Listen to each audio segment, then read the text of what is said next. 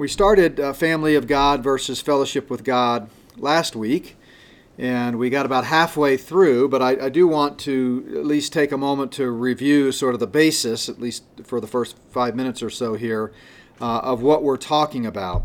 Uh, as I said last week, the, the notion of being in the family of God or a part of the family of God versus being in fellowship with God are two critical elements of the Christian life that we really need to understand. And so many Christians, I find, so many churches, even a lot of pastors, really don't understand the distinction between positional truth and our practical truth. So when we talk about those two things, position and practice, we're talking about things like salvation versus discipleship. Now, we talked a lot about salvation several weeks ago, and when we use the term salvation in this context, we're talking about being delivered from the penalty of sin. So we're talking about eternal salvation. So there's eternal salvation, which is a once for all event when you place your faith in Christ. Then there's discipleship, which means to follow Christ. So everyone who is saved should be a disciple. We can also make the same distinction using the terms justification and sanctification.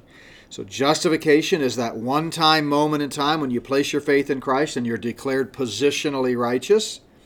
Sanctification theologically refers to that gradual setting apart in Christ likeness, that gradual growth process of maturing in the faith, and so forth. So, whether you call it family of God, fellowship with God, salvation, discipleship, justification, sanctification, we're talking about the same thing um, just coming at it from a little bit different angles and a little bit different terminology. But the reason it is important is because if you don't understand your position in Christ, then a lot of passages of Scripture that are talking about our practice are going to really throw you for a loop. And we're going to look at some of those uh, tonight as we continue to use this fellowship uh, versus family dichotomy. So the kind of the foundational verse here that we started with last week is Galatians 3:26. We looked at this a little bit Sunday in our message, uh, uh, the Christmas message that we did Sunday in Galatians. Uh, but uh, Paul said, For you are all sons of God through faith in Christ Jesus. So we've used this sort of diagram to illustrate this that every human being is born outside of the family of God because of sin. When sin entered the world, it separated us from God. In fact, sin by definition means separation, or I mean, death by definition means separation. Sin brings death. So, for example, physical death separates the body from the soul. Spiritual death separates us from God. There's, there's six kinds of death in Scripture. And uh, Romans 5.12 says, Wherefore by one man sin entered the world, and death by sin. So, separation because of sin. So here we are, a human being, but because of the curse of sin, we're under the penalty of sin, and we're separated from the family of God. And our sins separate us, but we try everything we can to try to get into that family of God. But the only thing that will open the door to the family of God is faith alone in Christ alone, who paid our penalty for sin. When you place your faith alone in Christ alone and his atoning work at Calvary, it opens the door, and we then are deposited in the family of God. A number of terms are used for this in Scripture, such as adoption, uh, sealing with the Holy Spirit, justified, being declared righteous, reconciled to a holy God, regenerated, meaning born again, um, all kinds of terms. Um, in my soteriology classes, soteriology just means the study of salvation. Uh, we often spend one class session going through key soteriological terms or key terms in the Bible that relate to salvation. And again, it's things like reconciliation, repentance, regeneration, redemption, justification, positional sanctification, adoption, uh, and there's 20 or 30 of them. So, uh, all when we place our faith in Christ, instantly in that moment, we are born again, as Jesus told Nicodemus, born from above, and we are deposited in the family of God. So, again, as Paul said, we become sons of God or children of God because of our faith in Christ Jesus. Nothing else can help you become part of the family. For example, you can call yourself a Christian, many people do. It doesn't mean you're a Christian. It's no different than if someone stole my identity and, uh, and uh, said they were a Hixson. You know, someone just last week, we got a call from our credit card company. Someone tried to use my credit card to spend $1,024 at a Tom Thumb in Dallas. We hadn't been to Texas in uh, who knows when, not to Dallas anyway. And um, and they said, "Hey, we want to make sure this is legit." And I said, uh, "No, it's not legit. You know, someone was trying to use my identity, if you will, at least on the credit card. Uh, that won't do it. Uh, you can try to be good enough to act like a moral person, so you might externally look like a person who's part of the family of God, but you're not. You're just an impostor. Um, you can try to be baptized and think, well, if I'm baptized, then some, somehow that sacrament, as some people call it, makes me okay in God's eyes. Right now, I'm part of the family of God, or I'm born into a family. So, because of my heritage, I'm part of the family of God. My dad's a Christian, my mom's a Christian, my grandfather's a Christian, my grandmother's a Christian. I must be a Christian, right? No, the, the complete testimony of Scripture is there's only one way that anyone can become part of the family of God, and it's individual, personal, and everyone does it the same way. And that is faith alone in Christ alone, right? And so uh, once you've placed your faith in Christ and Him alone for salvation, you're part of the family of God. And that's what leads John to say things like, Behold, what manner of love the Father has bestowed on us that we should be called children of God. Or John says it this way To as many as received Him, and what does it mean to receive him? The last phrase there, believe on his name. That's how you receive him. To them he gave the right to become the children of God. So, uh, becoming part of the family of God is a free gift. You cannot earn it. You can't be good enough to, you know, merit it in any way. Uh, you have to receive it as a free gift. How do you receive that gift? Well, you know, it's Christmas time, so we're all kind of thinking in terms of gifts, right? And you give someone a Christmas gift, they physically take hold of it with their hands. Now it's theirs, right?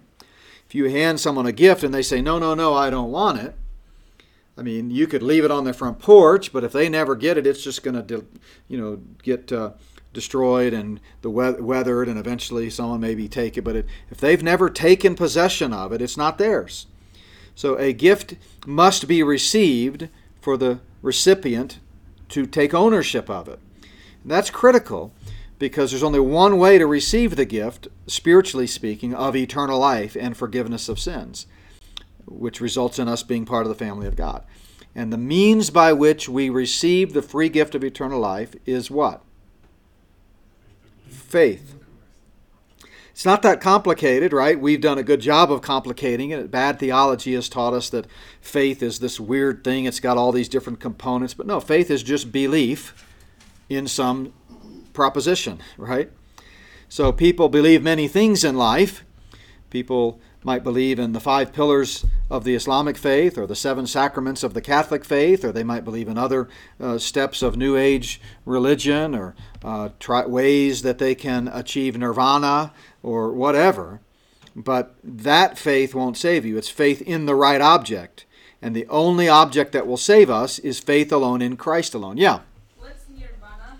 It's in Buddhism. It's this like highest level of peace, or I'm not even sure. So, yeah. So thank you for asking. Um, so, uh, you, you know, faith alone in the right object, not just faith in a vacuum, because people believe a lot of things. It's when faith meets the right object, the result is you become part of the family of God. You're you're born again. So more than 160 times the New Testament states or implies in the context that it's faith alone in Christ alone that brings salvation. And I've got a list of those in the appendix, one of the appendices to getting the gospel wrong out there on the resource table. So this is one of those 160 verses. How do you get the right to become a child of God? You receive Him. How do you receive Him? By believing in His name. So uh, faith is the instrumental cause of eternal life. Let me say that again. Faith is the instrumental cause of eternal life. Um, I was having this discussion er, this week with uh, someone, I won't mention who, no one from our church, but um, who had shown me a doctrinal statement in which it said that the, I'm paraphrasing, but the atoning work of Christ, and the key word that it said was achieved salvation. And I pointed out to them that that's not accurate. Christ's atonement does not achieve salvation. Christ's atonement makes salvation achievable. Big difference, right? Uh, the only thing that can achieve or procure or give you salvation is faith. Christ's atoning work covered the sins of all mankind and made it possible for anyone and everyone to be saved who wanted to. But only those who receive his payment by faith actually receive that gift. Yeah. Where does that faith come from? From ourselves. It's not a gift. God, that's confusing the gift with the means of receiving the gift. It's to be like if I handed you a present and you said, Great, thanks for the present. Can I have a present so I can get the present? Right? You don't need a present to receive the present. You have the volitional ability to receive or reject the gospel of Jesus Christ.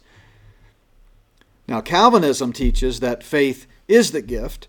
You don't have a choice in the matter. You couldn't reject the gift if you wanted to. And if you're elect, I mean, if you're not elect, you couldn't receive the gift if you wanted to. They believe faith is not the instrumental cause of eternal life, it is the involuntary response to having been saved, right? So you get saved because God chose you and forces it upon you. You have no choice. Uh, if you're elect, you get saved. If you're not elect, you couldn't get saved even if you wanted to. Um, and then involuntarily, you get you have faith. It's passive, but the in the New Testament we are called upon 160 and the Old Testament for that matter, but 160 times in the New Testament to believe in order to be saved. God would not call us to do something that is impossible for us to do. So we're not passive agents here, we're active agents. Okay. So uh, there is no passage in the New Testament that suggests or intimates that faith is the gift. Faith is the means of receiving the gift. The gift is forgiveness and eternal life. The problem is sin. The, the, that's the predicament. The predicament is sin. The uh, way to overcome that sin is by faith, and the result of having faith is eternal life. So you can't have more than one gift in the equation. There's a giver, a receiver, a gift, and a means of receiving the gift. It's pretty, pretty basic. Um, but the reason that I said, going back to my discussion, that it's incorrect to say that uh, the atoning work of Christ on the cross achieved salvation is because in the Calvinist theology, it is indeed the atonement that saves.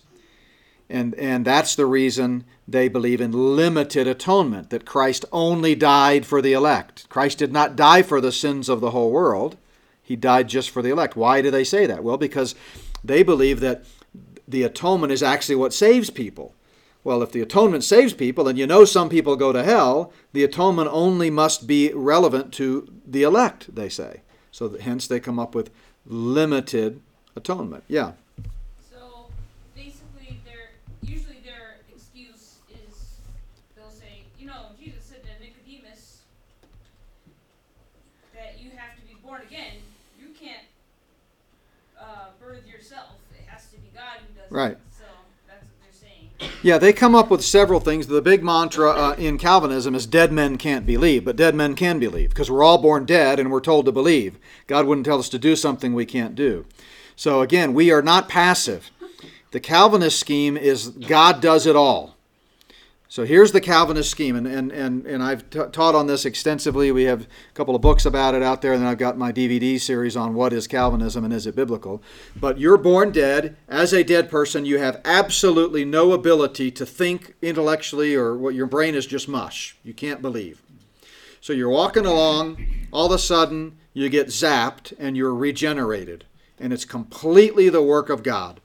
And so you're walking along and you go, oh. And then now you're saved. You were one second earlier, you were not saved, now you're saved. And by the way, in a strict Calvinist scheme, and I've talked to many of them about this, and I've spoken at you know a lot of different you know conferences.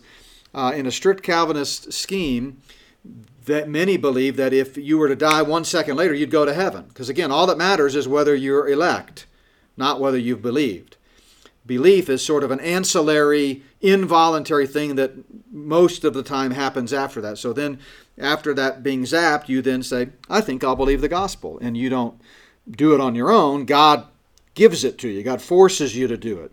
They don't like the word force, but if it's not possible for you to do it apart from God, and if you have no choice in the matter, which is their belief, again, if you are elect, you absolutely cannot not believe the gospel. If you are not elect, you absolutely cannot believe the gospel. So that's what we mean by force. God, you know, you have no choice. So let's call it what it is, right? If a gift that is forced upon you, where you have no choice but to take it, that's not that's not love, that's not a gift. That's compulsion, right? You know, if I if I'm holding a gun to your head and I say take this gift or else you didn't freely receive the gift and it wasn't freely offered. The nature of a gift is it's freely offered and freely received. Anything else is no longer a gift, it's a contract, it's a quid pro quo. It must be freely received and freely offered. Yeah. So what do, what do they think uh, the role of the Holy Spirit is? The Holy Spirit draws, they believe that means drag. uh, but it, the Holy Spirit draws you. Jesus said, If I be lifted up, I will draw all men unto me.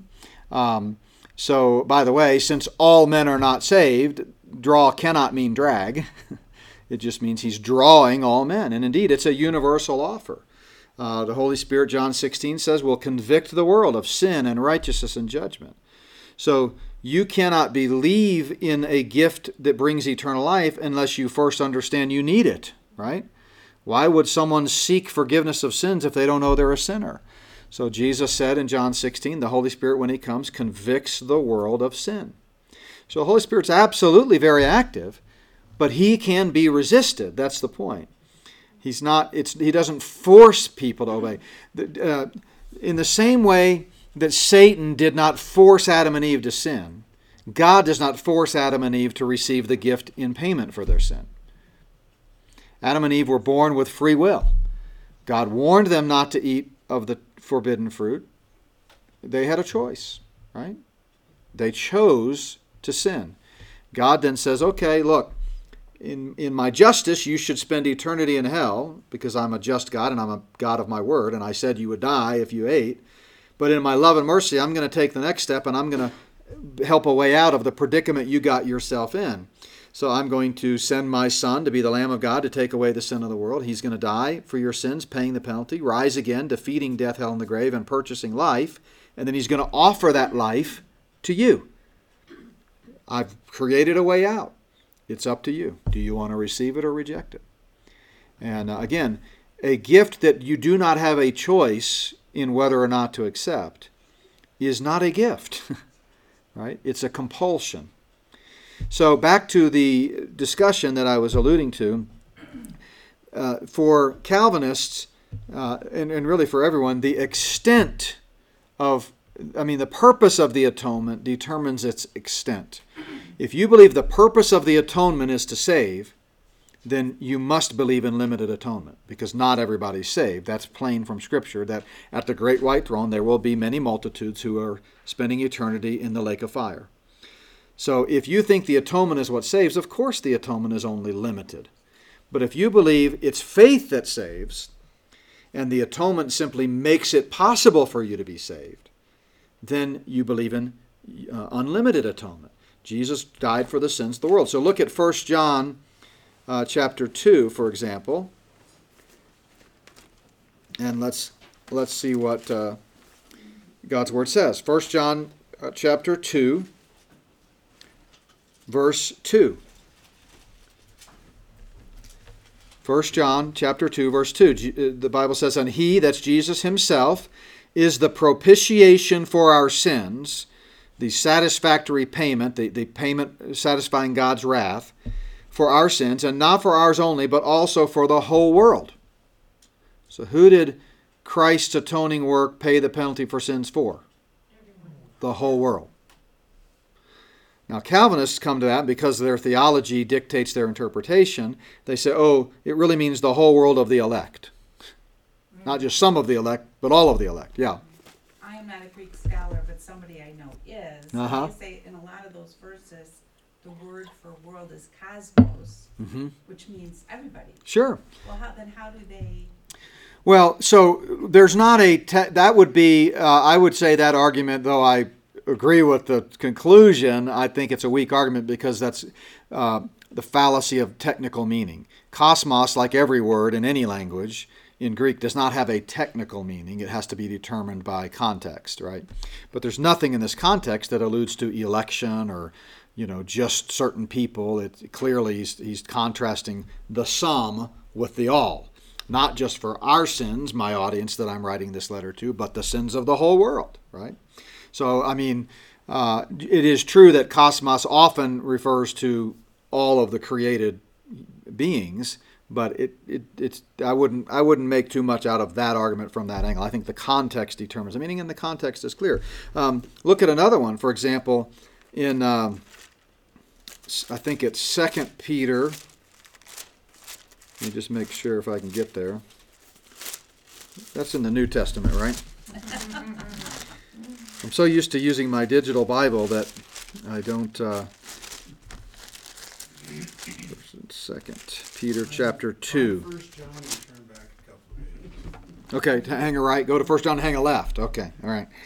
So Second Peter chapter two, verse one. But there were also false prophets among the people, even as there will be false teachers among you, who will secretly bring in destructive heresies. Watch this, even denying the Lord who bought them. Okay, what does it mean? He bought them. Well, he paid their penalty. He was he. They were part of the redemptive work of Christ at Calvary. He bought them. Now, who are they? Who is them? Who's the pronoun them referring to? Well, you read all the way through this, and he has some all kinds of things to say, but you follow the discussion of these people that Jesus bought, and you get down to verse 17, and it says, These people are those for whom is reserved the blackness of darkness forever. What's that referring to? What's, what's the blackness of darkness forever? Hell. Hell, right. So the people whom, here's an example of people whom Jesus bought with his own blood who end up in hell. Now, if the atonement saved everybody, then how could these people end up in hell? It's because the atonement doesn't save everybody. The atonement makes it possible to achieve, salvation. What saves you? Faith. Faith is the instrumental cause of salvation. Yeah. From just a common sense, logical way, though, I can understand perhaps how some Calvinists get to that thinking when we get to the typical thing everybody always says, well, how is that fair? The Aborigines, you know, in the middle of mm-hmm. the jungle, how are they going to hear? And then I, I hear Christian, you know, pastors say, well, if you really are searching for God, He'll find a way. Right, Romans 1. Right, Yeah. exactly. But I can understand where they would say it just doesn't make sense. He must choose because he plopped Karen in this situation or JB in this situation. And how is it fair that those people that are over in Saudi Arabia that you know what I'm saying? So, two I things. Understand how logically they could come to that to that decision. Yeah, so let me address two things in, in, in your comment and question. First of all, God does choose.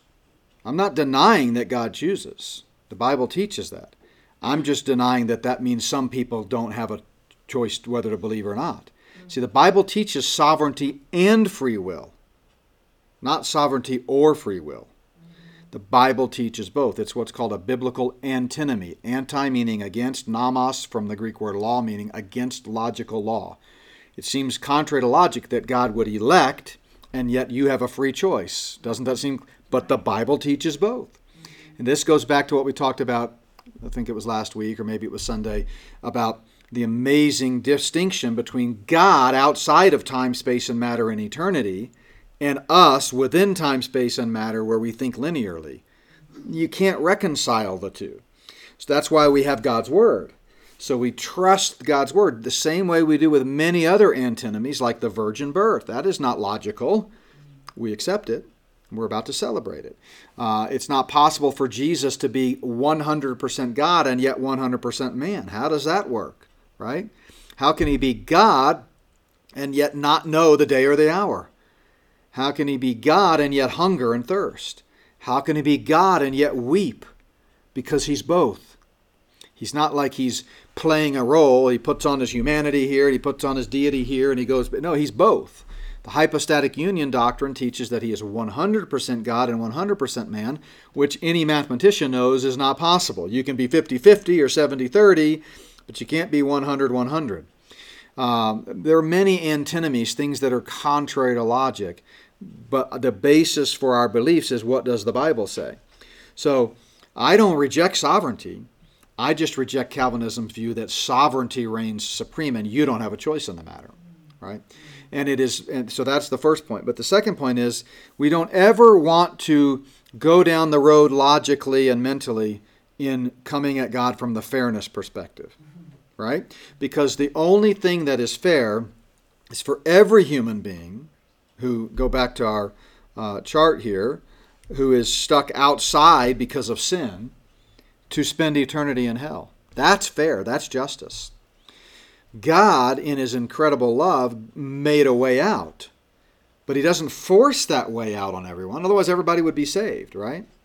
So, um, wherefore by one man sin entered the world, that's Adam. Romans 5 goes on to contrast the first Adam with the second Adam, Christ, right? And just in the same way that the first Adam's sin affected the whole world, right? It would be inconsistent and make the, the, the analogy that Paul is making in Romans 5 make no sense if the second Adam, Christ's death, only affected part of the world. It is unlimited. Anyone in the world, by virtue of the death of Christ, can come to Christ by faith and receive the gift of eternal life. I don't know how that works, but I'm not God, so I don't have to.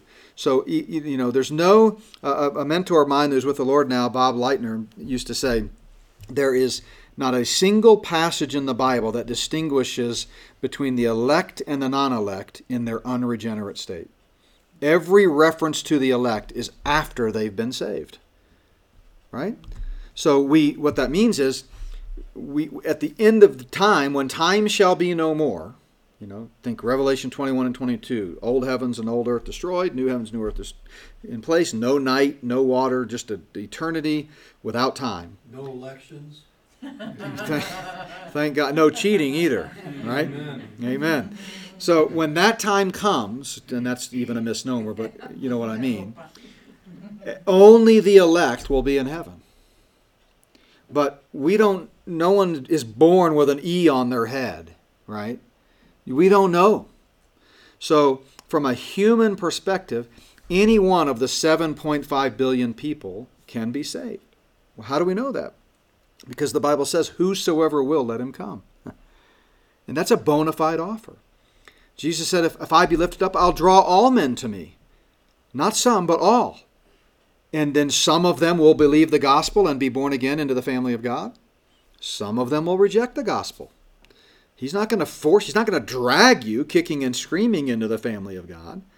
If you are intent to, to stay in your sin and not receive the payment for that sin, okay, then you have nobody to blame. At the great white throne, nobody can shake their fist at God and say, you know, "Eh, this isn't fair. God says, look, you know, I, and he explains this in Romans that that there no one has an excuse that the very revelation of god the, the nature and so forth the conscience every, there are all kinds of general representations that there's a god. And if you respond to that general revelation he will send you special revelation namely the gospel. So faith only comes by hearing the gospel and responding to it. So uh, everybody has that option.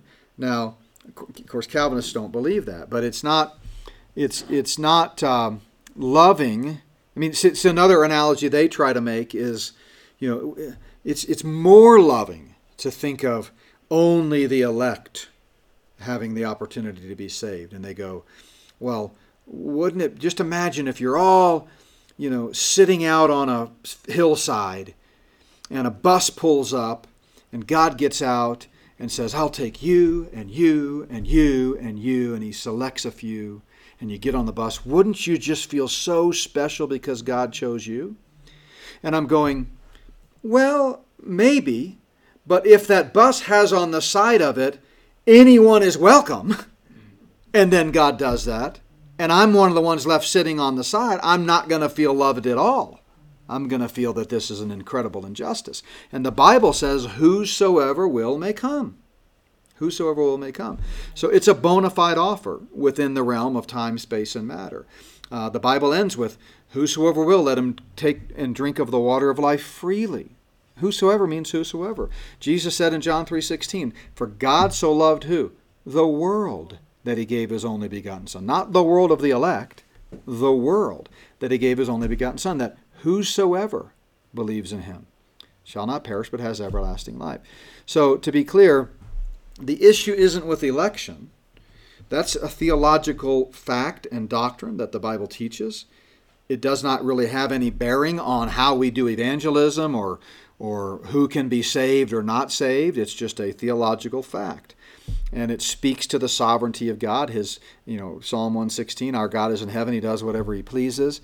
But that's that, that's not the problem with Calvinism. The problem with Calvinism is then they then, because of that, they say, well, because God chooses, you don't have a choice. You cannot, I mean, don't miss this.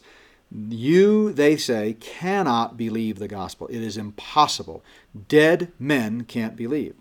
And I'm here to tell you the Bible says dead men can believe.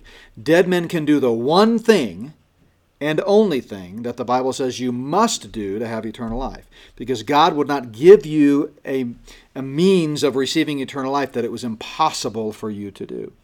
So it's a bona fide offer.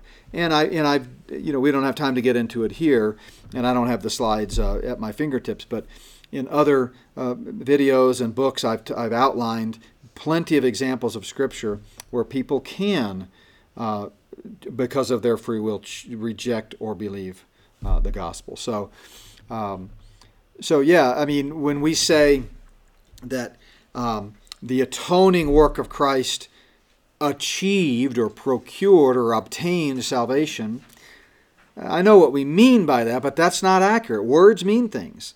And as we've talked about previously in this series, the word save, as it relates to sin and, and our Savior, means to be rescued from the penalty of sin. And there's only one way to achieve that, or obtain that, or take possession of that, or procure that. And that again is what? Faith. So the atonement does not save people, it makes it possible for people to be saved, right? I mean, we could use a thousand analogies. A life preserver on a cruise ship or a lifeboat does not save you. It makes it possible for you to be saved. You know, I mean, just think about how ridiculous it would be. You know, the boat, uh, the Titanic is sinking. If in fact it really sank, I read a book. I don't know if you've heard this story or heard this view, but I read a book that the Titanic is a big fake too. But anyway, it was just to get insurance money, but that's another story. But- supposed to be on J.P. Morgan, yep, yep. But anyway, let's assume the official narrative is correct. You're on the Titanic, everybody says, Oh, the boat's sinking, head for the life rafts, right? And you're like, Nope, I'm just going to stay here. The life raft will save me. And they're, they're going, uh, Yeah, but only if you get in it, right? No, no, the life raft will save me because the, the life raft achieves and provides salvation. No. It's no, no more than if I write you a check, if you don't cash it, it's not yours, right? So Christ wrote the check. He paid the penalty. He provided the opportunity for anyone to be saved, but you have to believe it. You have to believe it, and you can believe it, or you can reject it. And if you reject it and you die, you'll uh, you'll spend eternity in heaven. Look at John. I mean, in hell. Look in John uh, chapter three. Uh, in John three, and verse. Uh,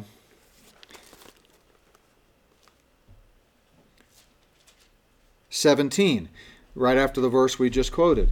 John 3:17 For God did not send his son into the world to condemn the world but that the world through him might be saved. Now watch this he who believes in him is not condemned but he who does not believe is condemned already because he has not believed in the name of the only begotten son of God. Why does anybody go to hell? Unbelief. This is what my new book that Ann helped uh, me publish that published for me is is all about. Top 10 reasons some people end up in hell. It all stems from unbelief. There are a lot of reasons people might not believe the gospel, and that's what the book gets into is why in the world would someone not receive the free gift of eternal life? What would keep them from believing? But the ultimate thing is unbelief. Uh, so Uh, and Jesus, in that same context, has just said, But if, you know, whoever believes in me has everlasting life. Go back and look at verses 14 and 15, as long as we're in the neighborhood. And as Moses lifted up the serpent in the wilderness, even so must the Son of Man be lifted up, that whoever believes in him should not perish, but have everlasting life. Again, these are some of the 160 verses. It's, it, it's pretty clear, and you have to do theological gymnastics to twist the verses from their plain normal sense. Nobody in the original audience reading John's letter, for example, would say that when they read that, that Christ is only paying uh, the penalty for the sins of the elect. They would say, no, he's the propitiation for the whole world. John just said that. It's pretty clear. But, you know, Calvinism, which, by the way, is only 400 years old, comes along and, and they, they, they broke away from the, the, the Roman Catholic doctrine and said, yeah, it, is faith, but they just couldn't completely cut free from it. They had to include some elements of, of works in there in the sense that they believe that if you're not doing good works, you never were saved. Because again, that's the whole system is a lockstep system that God does it all. God saves you through the death of Christ. He drags you, kicking and screaming, if poss- if necessary, into faith. He gives you the faith you couldn't believe whether you wanted to or not. He makes you do it, and then he forces you then to obey. If you're not, if you're sinning, well, then God wouldn't do that, so you must not really be saved. That's the doctrine of perseverance. All believers, they say, will persevere in good works. If you're not doing good works, you're not a believer. So Calvinism would never say you lose your salvation. They just say, well, you never really had it, mm. obviously, because look at your life, right? But what we're showing you in this series is that a Christian who chooses to cater to the flesh instead of the spirit is very capable of sinning, you know, and sinning for extended period of time. We, we've done illustration in here a few weeks ago that how many of you are struggling today with some of the same sins you were struggling with the day you got saved? Probably every one of us. Does that mean we're not saved? You know, so uh, so there's some, a real problem here. But bottom line that that I really wanted to, to, to talk about in light of the discussion I had this week is that words mean things. We want to be accurate in how we describe it. So what we need to say is the atoning works work of Christ paid the penalty for sin, so that anyone and everyone who chooses to receive that free gift can avail themselves of that payment. But it does not save anybody. The purpose of the atonement determines its extent. If the purpose was to save, you must believe in limited atonement, like Calvinism. But if the purpose was to make it possible for you to be saved, then you believe in unlimited atonement, which is that Christ died for the sins of the whole world. Okay. Any questions or comments about that? And Yeah. yet John Piper will be in heaven along with the rest of us. Yeah, so that's a great point. Um, you know, uh, uh, there are a lot of people today that are teaching uh, false doctrine when it comes to the gospel because they believe that faith, again, is not something you can do. Uh, so God gives it to you, and even at that, your faith has to include the element of commitment, surrender, pledge, promise, obedience, forsaking, following, all of these terms that they use. What'd you say? Covenant. yeah, this you know this this this, this bilateral covenant. Um, but even though they're teaching incorrectly, we're not at all suggesting that they're not going to heaven because my, uh, my assumption is at some point along the way, as much as these men study the Word of God, they've heard and understood the pure and simple gospel, which is, in 10 words or less, Christ died for our sins and rose from the dead. And anyone who believes that is saved regardless of how much you pledge or promise to God. You don't bring something to the table like, you know, Piper said. Piper's here's a direct quote from Piper. There can be no doubt that what God will require at the final judgment for entrance into heaven is some measure of real lived out obedience to the will of God. Now, how does that not work salvation? I mean, I don't know how there's no wiggle room there, right? There's just no wiggle room. But his theology leads him there. Because again, God saves you, God drags you to faith. God gives you the faith. You then are born again passively through nothing that you've chosen to do. And as a born again child of God, you will guaranteed produce good works. So, in his mind, there can be no doubt that that's what God's going to do because God did it. And that means that a lot of passages, like the ones we're going to look at here in a second, um, have to be reinterpreted and twisted, right? So, what do you do with the guy in 1 Corinthians 3 at the judgment seat of Christ where Paul says everything in his life was burned up like wood, hay, and stubble? In other words, there was not one single rewardable action in his life. Have you ever stopped to think about what that guy looked like in his Christian life? What, do you do with the thief on the cross? Or the thief on the didn't get to cross? thief on the cross. And many people die. And John the Baptist is in heaven today, but he died in a lonely prison cell questioning whether Jesus is really God. right? So a lot of people die in unbelief. It doesn't mean they're in hell because you know we uh, the Christian life as we're talking about is about yielding to the Holy Spirit, walking by faith and not by sight, living out your faith. And this is a, a sin stricken, messed up, fallen world where Satan is prince, and sadly, sometimes the inequities of life cause people to get distracted and shipwrecked, and they shake their fist at God, and they do what we read a lot about in the Psalms, like David did. The difference is we happen to know the rest of the story in David's life.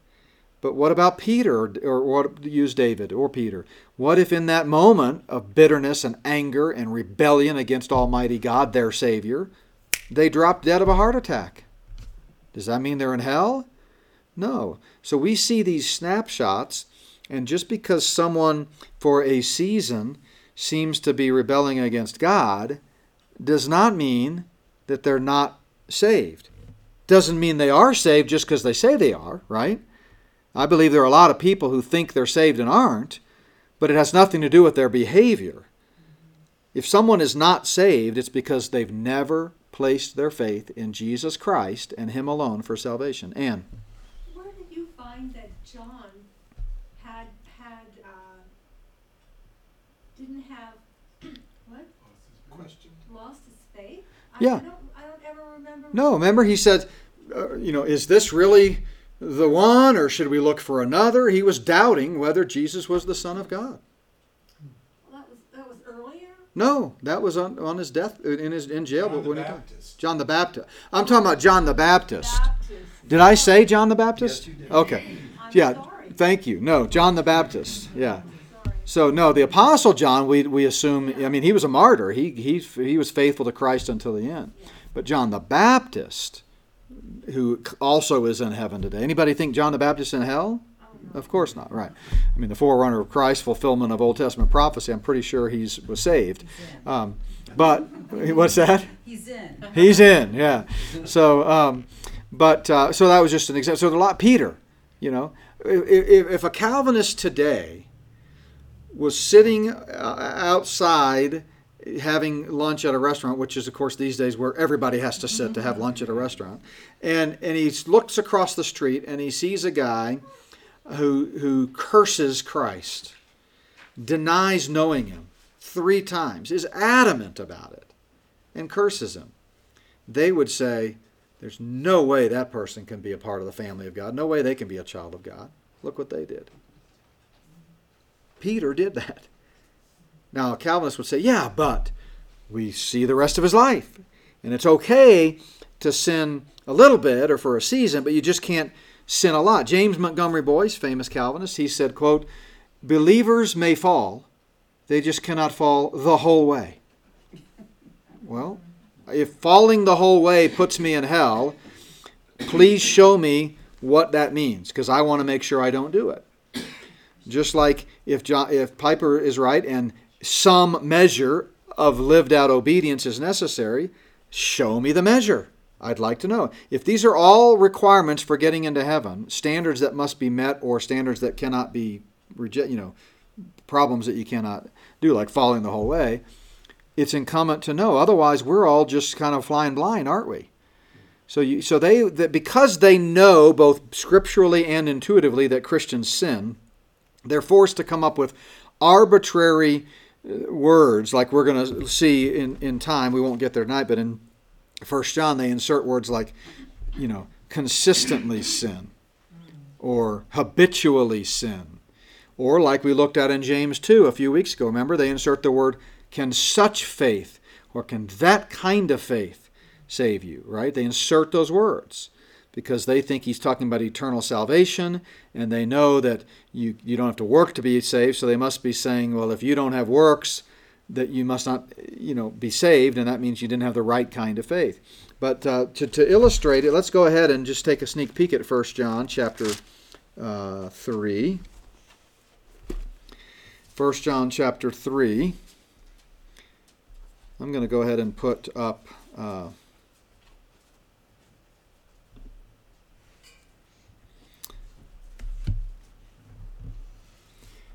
that chart just so we're not camped out on a poor guy outside the family of God while we're having this side discussion here. I just looked up and thought, well, that someone's watching this video. They're thinking, man, put the guy in the family of God, would you please?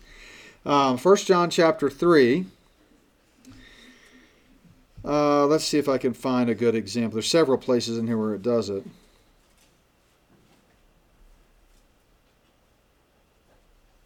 All right, verse 6. Here's a good one. Uh, 1 John 3 6. Whoever abides in him does not sin. Now, does anybody have. That's what the text says in Greek. And it's very basic, like first person present active indicative type Greek. This isn't even a complex grammatical structure. Does anybody have something other than the New King James? What do you have? The ESV And what does it say? says, No one who abides in him keeps on sinning. Keeps on sinning. That is not what the text says. It is present active indicative. It's sins. They're inserting words.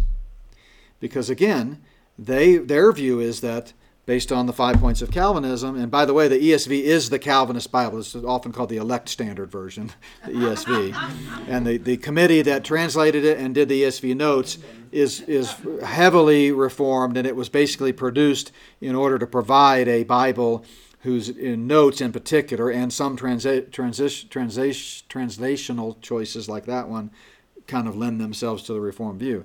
But because in the Calvinist scheme, if you do a lot of sinning, it proves you were never saved. Right? So they have to say, well, you can sin, you just can't keep on sinning. Okay? So if that's the standard for eternal life, which is not what this verse is talking about, but they think it is, how do you know if you me- measure up? Do you know? I mean, do you anybody keep on sinning? What does that mean? Someone else have another translation. New no one who abides in him sins. Oh, good. No one who sins has seen him or knows Okay, him. so NASB often is identical to the New King James. It's a more literal translation, word for word. So that's good. Anybody have NIV? Or uh, No. No one who lives in him keeps on sinning. so it says keeps on sinning. Um, I don't want to get off of the screen here into my uh, digital Bible because it'll mess up the recording, but there's a translation that says continues to sin, which is the same idea as keeps on. But all of those translations are incorrect. That's not what the original Greek text says. It says sins, right? Now, we'll come back to what that means in context because this is a key passage and we're going to talk a lot about 1 John chapter 3. But uh, this is what you have to do, just like you say, you know, he paid the sins for the world of the elect. Jesus, God so the world that he gave his only begotten Son, uh, that whoever believes in him shall not perish, but, you know, have eternal life. Uh, God so loved the world of the elect, is what I was getting at. So you have to do that when your theology tells you that you cannot believe the gospel. You cannot do the one thing the Bible tells you 160 times you have to do to be saved. Um, it's something that God does on your behalf. You are completely passive. So, uh, anyway, that's uh, any other questions or comments about about that, or about just the whole, the whole notion of uh, I want, what I really want you to take away from this is that the atoning work of Christ satisfied the wrath of God, paid the penalty, but it, it, that gift is not appropriated to our account. Think justification. That biblical word justification means to reckon to one's account. You've got to receive it before it's put on your account. So the atonement doesn't save, it makes it possible to be saved. What saves you is faith. Yeah. Somebody. Uh, does the Darby or Young's Literal or ASB and Geneva do any of those? Are any of those like Calvinist uh, motive Bibles? Darby certainly wasn't. Uh, I haven't read the Darby translation on this in a while. Again, if I had my uh, software uh, handy, I could look it up. But uh, I'll look it up after we finish and, and let you know. Uh, the AS, the American Standard Version, that was just the precursor to the NASB, which came out in the 70s. So I'm pretty sure it's going to be consistent. The NASB's a good translation. It's consistently formal equivalent. Um, not always. It, it inserts the word there in James 2, but that's a special case. Um, uh, and the others, Geneva and all that, I don't know. But the fact is, the text just says, "N- no one who abides in him sins. Now, you should know this from last week. What did we say abide means? Let me pull that up. We, we looked at it um, as one of the dichotomies uh, from John 15. Uh, here it is. So we said, you know, you're in fellowship with God, that is, you're abiding in Him, but when you're sinning, you're not abiding in Him. Remember what we said abide means? Anybody? I don't remember what you said, but I do remember from Sunday school lessons when I was in Sunday schools was they are for it's either like graft, like he had the example of in California they have walnuts trees that are grafted and half of it's dark and half of it's not, you know.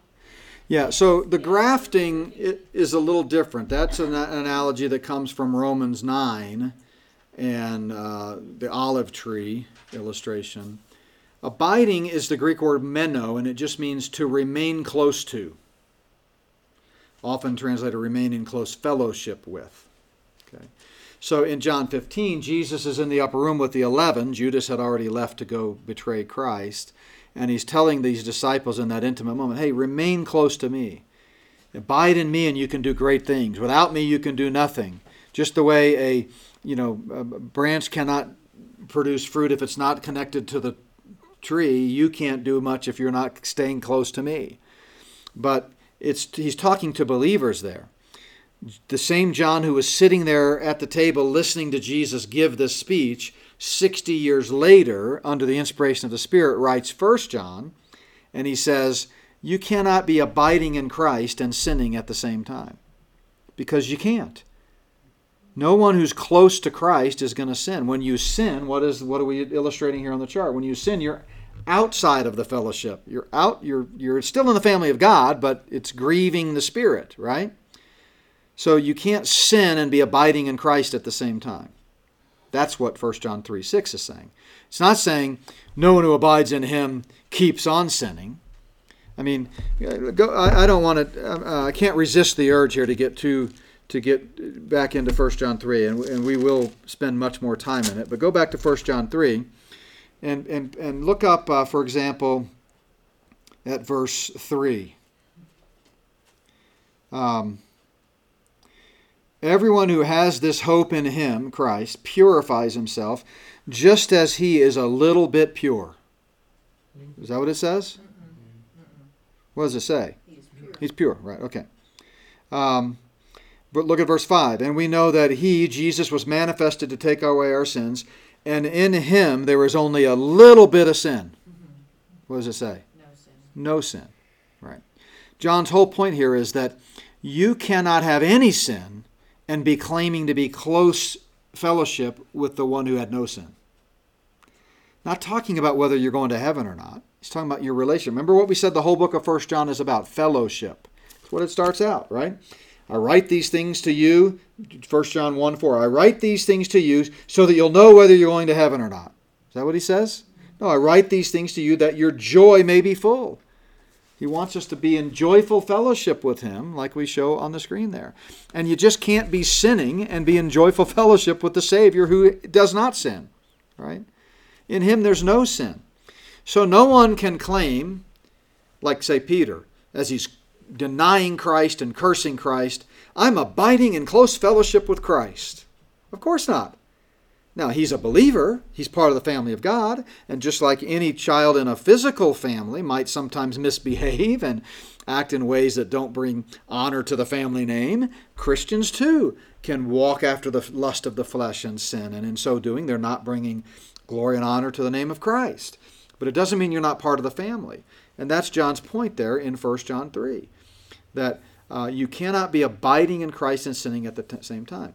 Now, if you're looking ahead, I know some of you are good students and you're already sort of reading ahead of the rest of the context there. There are several other passages that are worth uh, looking at. For example, he says, um, uh, No one who sins, and again, they insert, a lot of translations insert a word there, no one who keeps on sinning or habitually sins. What does it say? Practices. Yeah, practices. No one who practices sin, that's not what it says. It just says no one who sins has either known God or seen God. Okay? Well, let's let's look at that. I'm going to actually pull that one up. It was down the way a little bit here, but let's uh, let's look at it. Um, what does that mean? Boy, it sure sounds like if you don't know God, you must be going to hell, right? Well, this is where understanding that positional versus practice dichotomy is so critical. Positionally, we know God if by faith we've trusted Christ, and therefore we're part of the family of God. But experientially, we may not know God. What did Jesus say to uh, Philip? In fact, I've got that verse right here. Jesus says to Philip, Have I been with you all this long and you don't know me? Was he accusing Philip of being unsaved? Was Jesus saying to Philip, I've been with, all, with you all this time and you're still unsaved and going to hell? No, he was talking about an experiential knowledge, right? Um, it's like, you know, if Karen were to say to me, um, Man, I, I got this great new casserole I made. I know uh, you and Wendy will love it. It's loaded with onions. And I were to say to Karen, Well, actually, I don't think Wendy's going to like it very much. Uh, she doesn't like onions. And Karen would go, Oh, no, I, I know Wendy. She's going to love it. I, I'm sure she'll love it. And I'll go, Well, you may know Wendy, but you don't know Wendy the way I know Wendy. My knowledge of Wendy's a little more intimate. I've been married to her for 28 years. I can tell you she's not going to like a casserole loaded with onions, right? So you can know God positionally, but you can also know God intimately and experientially. And this is the way the word is used here, and it's also the way the word is used in 1 John 3 6. You can't be sinning and claiming to know God, not positionally. And I know that's that's that's really hard because we in English, in Christian speak, we use the word know almost exclusively as positional truth. So we'll say, How long have you known the Lord? Tell me how you came to know the Lord. Would you like to come to know the Lord? And all of those are positional context, right? We want you to get saved. But the Bible uses it both positionally and experientially. You can know God positionally, but not know Him experientially, as Philip, the illustration with Philip uh, shows. Same thing with seeing God. I don't know if I have that one on here uh, or not, but uh, he uses the same idea with, you know, you haven't seen God or known God. Uh, but the idea there is, again, you can see God positionally and be born again, but you're not, if you're not walking and, and abiding in Christ and in fellowship with Christ, it's like you've never seen him, right? It's like if I were to, let's pick on somebody else. Um, let's say Gary, if I were to say, uh, Have you seen Wendy? And you go, Yeah, she's about this tall, brown hair, beautiful, you know, and I would say, Amen, yes, that's true. Uh, but I'm like, No, no, no. I, I mean, I know you've seen her, right? You know, but have you seen her lately, right? That's, that's the idea. So you can use the word see both in an absolute sense and in a practical experiential sense. And that's all John is saying that essentially, when a child of God, a part of the family of God, sins, not a lot or a little or this much or that, it just sins, period. All sin is offensive to God. When you sin, you have it's like you've never seen God or known God. Okay? Not saying you're going to hell. Yeah. So, I'm getting a little confused here. It sounds like you're saying that being in fellowship with God is a fleeting thing. It comes and goes. It can if you sin, sure. So, one day you're fine, you're walking with the Lord in fellowship with Him, and then you have this evil thought, and then boom, you're not in fellowship. That's right. That's how it was just boom like that. Well, it's not. I mean, boom almost makes it sound like it's involuntary, or all of a sudden, wow, you didn't see that. You're in full control. Well, if you don't realize you're walking in sin, it can be that way. Well, if you don't know you're sinning, then you're not out of fellowship. But the Spirit convicts you of Yeah, that. but he knows you're sinning. Well, again, to to him who knows to do right and doesn't do it is sin. It's sin. It's sin. You have to be aware of it. You can be blinded, I suppose, and have a seared conscience, something like that. But you're already out of fellowship, prolonged state out of out of fellowship, backslidden. The Bible calls that. But if you're every time you sin, and we know it, we sin every day. Uh, Flip over to 1 Corinthians three. We were going to look at this one, but this is this goes right to your point in 1 Corinthians chapter 3. Um,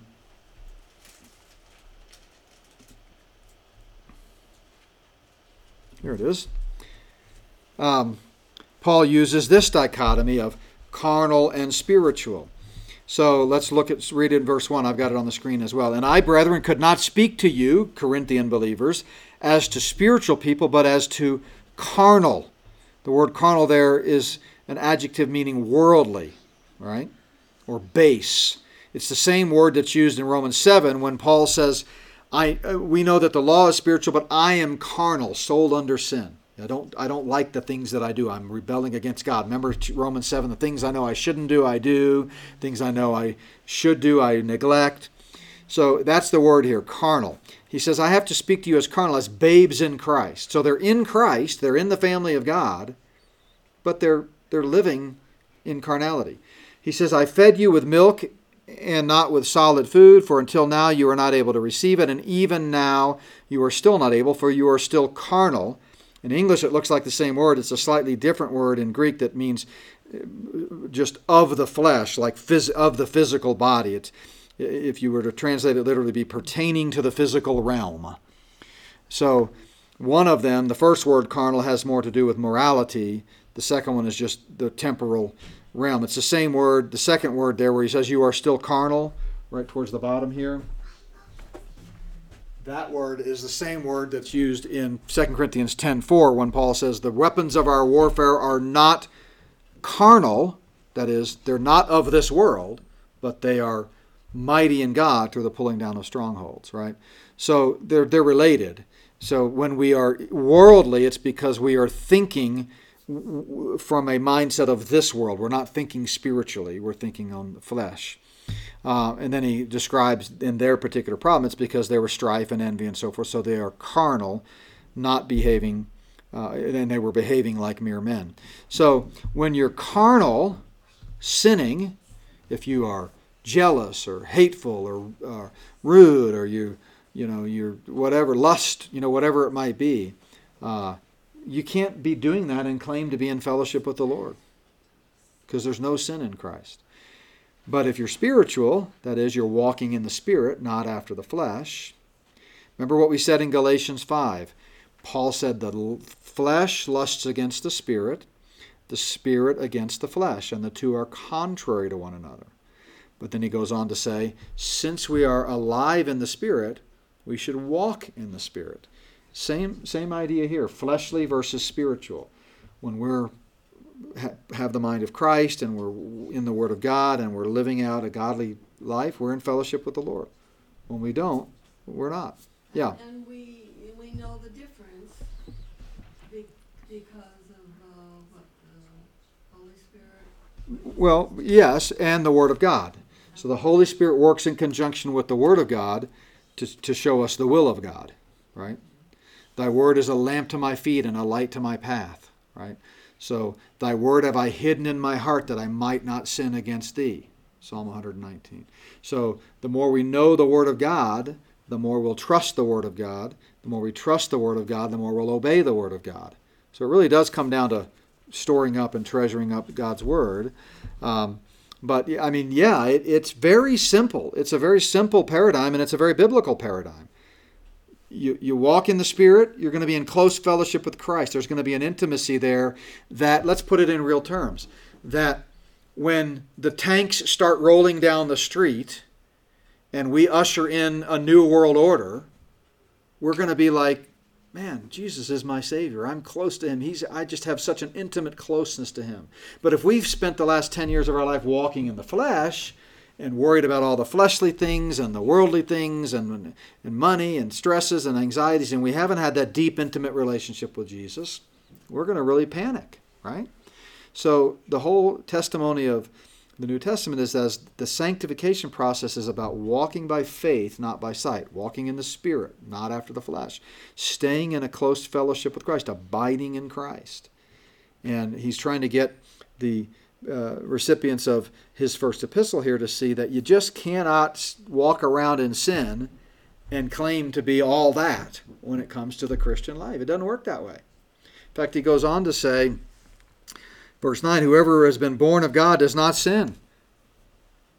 That doesn't say doesn't sin a lot or doesn't habitually sin. What does verse 9 say in one of these other translations? Well, mine says, No one who is born of God practices sin. Same thing, practices. And what does ESV say? Makes a practice of. Okay, so that's not what the Bible says. The Greek just says sins. Because the born of God part of us. What does it mean to be born of God? I hate to keep going off camera. I wish I had a pointer, but they don't work on these screens anyway. But um, born again, think John 3, uh, you must be born from above, re- regenerated, um, born again, puts you in the family of God. It's, and you get the new nature, the indwelling spirit. The born of God part of us never sins. Never. It's the old man, not the new man. Remember that dichotomy we looked at last week new man, old man? Um, so, you, you know, no one can sin and say, well, there's that new nature again manifesting itself, making me sin. There he goes again, that, that newborn part of me sinning. No. No one who's born of God sins at all. It's the old man who sins, right? In fact, the born of God part of us cannot sin because how much sin is there in Jesus? Zero. So, again, people read this, and absent any context, absent understanding the meaning of the word meno, abide, not understanding positional versus practical truth, they say, oh, well, I sin, and I know I'm a Christian, so this must be saying whoever's been born of God really only sins a little bit. Right? But that completely destroys the argument the author's making because he doesn't say there's no only a little bit of sin in Jesus. There's no sin in Jesus, right? So I know this is a little bit, um, you know, deep maybe, or, or, or just some some heavy food for thought.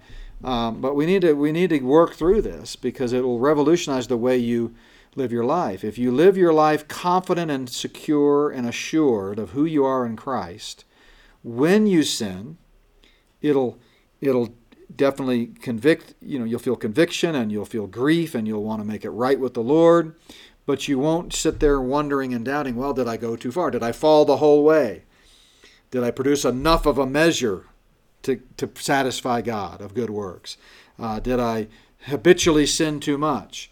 You know, no one who sins, no one who practices sins is born of God. Well, I mean, what does that mean even? How do you how do you measure that? How do you quantify that? I can quantify sin, no sin. The Bible gives us a standard. We know what sin is, we know what not sinning is. So it's pretty easy for me to understand that I can't be sinning and be in fellowship with the Lord. But the minute you quantify it with habitually or uh, practices or um, makes a practice, I think is what you said the ESV said. Okay, well, how do I know when I've made a practice of it? I mean, let's be honest. We like to sin, okay? If we didn't like to do it, we wouldn't do it so much, right? If sin was painful, how many of us would do it, right? Well, the fact is, it is painful. The pleasure of sin is for a season, and then it comes back and and, and bites uh, pretty hard. So, you know, we need to, we what does it mean to make a practice of it? How do if that's the standard? If you make a practice of sin, you're not going to heaven. Okay, how do I define that? Pretty important stuff, right? But if it's if it's not talking about heaven or hell, if it's not talking about positional truth but practical Christian living, well now I understand he's talking about when you sin, guess what? You're out here in misery. The way of transgressors is hard. It's not a fun place to be. You're out of fellowship. When I yield back to the Holy Spirit, confess my sin, make it right with the Lord, and I'm walking in fellowship with God, guess what? I'm joyful. And, and my joy can be full, as John tells us in 1 John chapter 1. Yeah.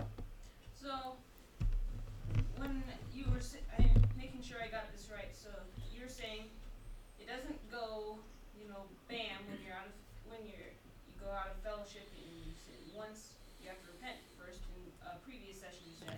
So basically, how it would probably, the way I can think of it right now is, I'll be knowing that I didn't read the Bible that day, and then I'll open the book and get it's let's say it's pretty late at night and I want to just finish the last three chapters of the book because I want to read five other interlibrary loans.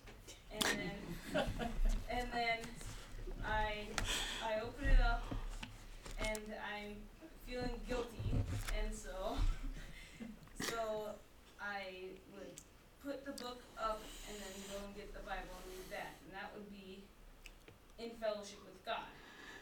But if I continue to read the book and fight against the convictions,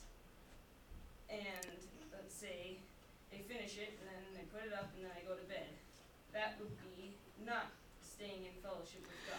Yeah, eh, b- by and large, that's an excellent, you know, description. But I think you sort of touched on, without saying it, some things that also need some clarification, such as legalism. So it's really an attitude of the heart. So another scenario, let's say, your same scenario, you felt like you were supposed to read the Bible that day. You ignored that prompting of the Holy Spirit. You went out and did other stuff. And later, as you're laying in bed, you're thinking, man, I should have read the Bible today. You could also simply say, Lord, you know what? I blew it. I really, I know you put on my heart that I was supposed to read a passage of Scripture today, and I didn't. I confess that to you. Tomorrow, I'm going to try better. And it's a matter of the heart. And in that, in that transparent openness before God, remember, confess means to say the same thing as homo legeo, homo same legeo to speak. You're saying the same thing with God. You're saying, God, yeah, I knew I uh, should have done it and didn't. In that moment, your fellowship is restored. Whether you ever got out and read it, you might say, I'm going to go on to sleep and I'll do it tomorrow, Lord. But if but legalism would say, I've got to do this, this, this. I've got this checklist, and I've got to do every single thing on it. And if I miss one thing, you know, if I give one percent less than I said I was, or if I do this or that, then I'm somehow I'm sinning, and I've got that's legalism. But remember, sin is not about external; it's in the heart. That's why Jesus said, "You may not have committed murder, but if you've hated, you sin. You may not have committed adultery, but if you've lusted, you sin." So I would just I would finesse it a little bit and, and nuance it a little bit and say it's about the heart. God looks at the heart. So you know, you know, if the, if the Spirit of God really burdens your heart in that moment and laying in bed, and you really feel burdened of the Spirit that you need to get up and read, well, get up and read the Bible. But don't get up and read it because you felt like somehow you've failed God because you said you would and didn't. I think God's going to be okay with a pure heart, honestly and openly before God, saying, Lord, I sinned. And I should have done it because I felt like you told me to, and I didn't do it. And you know what? I confess that and tomorrow I'm going to do better. That that's that can also restore that fellowship. So we don't want to make it transactional where it's all a list of do's and don'ts. We want to remember the attitude of the heart. Yeah. Kind of like Martha and Mary. I mean, you could be doing a great thing for the wrong reasons. Mhm. And there's seasons like maybe the right thing to do that evening would be to get out and help his mother with the dishes. Right. Rather than read his Bible, even though he missed it. So there's, there's Yeah. For absolutely very well said. And for the record, if it ever comes down to a choice of helping your mother or reading the Bible, help your mother. Help your mother. Yeah, there you go. There you go. All right, we are way over time. Thanks for indulging the discussion, and we will uh, pick up with this again uh, next week.